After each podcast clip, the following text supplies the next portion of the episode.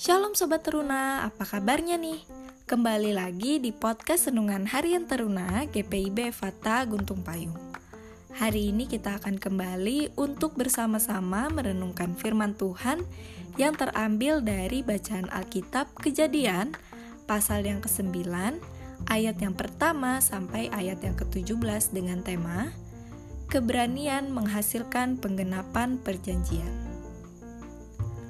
Namun sebelum itu, Sobat Teruna boleh ya untuk berdoa dan membaca bacaan Alkitab pada hari ini.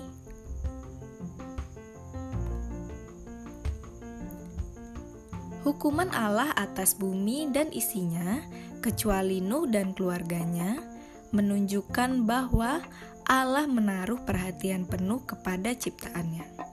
Sehingga Allah yang berjanji memelihara manusia dan bumi Allah juga yang memurnikannya agar semua lebih baik lagi.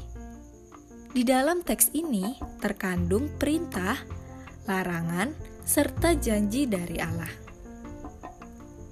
Pertama, manusia diperintahkan untuk berkembang biak memenuhi bumi sekaligus merawat dan mengelola bumi. Karena manusia dijadikan sebagai ciptaan yang dapat menjaga makhluk lainnya. Yang kedua, Allah mengikat perjanjian dengan manusia. Janji ini bukan hanya dengan Nuh, tetapi juga atas suatu bangsa yang Allah pilih untuk bekerja sama merawat dunia ini.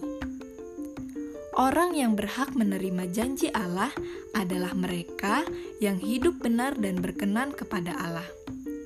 Orang yang bersih hati dan kelakuannya seperti Nuh akan hidup dengan benar di dalam perkenanan Allah dan akan diberi tanggung jawab untuk mengelola bumi ini. Perintah dan janji Allah pun dinyatakan bagi kita. Pertama, Allah menggenapi janjinya kepada setiap kita yang berani hidup di dalam kebenaran dan kesetiaan kepada Allah hidup benar dan berkenan kepada Allah sebagai tanda kita siap merespon anugerah Allah. Kalau manusia merespon dengan benar anugerah Allah, maka siapa pun dia adalah bagian dari orang yang berhak mendapatkan janji yang sama seperti Nuh. Kedua, Allah selalu mau bekerja sama dengan kita untuk memelihara kehidupan ini merawat bumi dan isinya.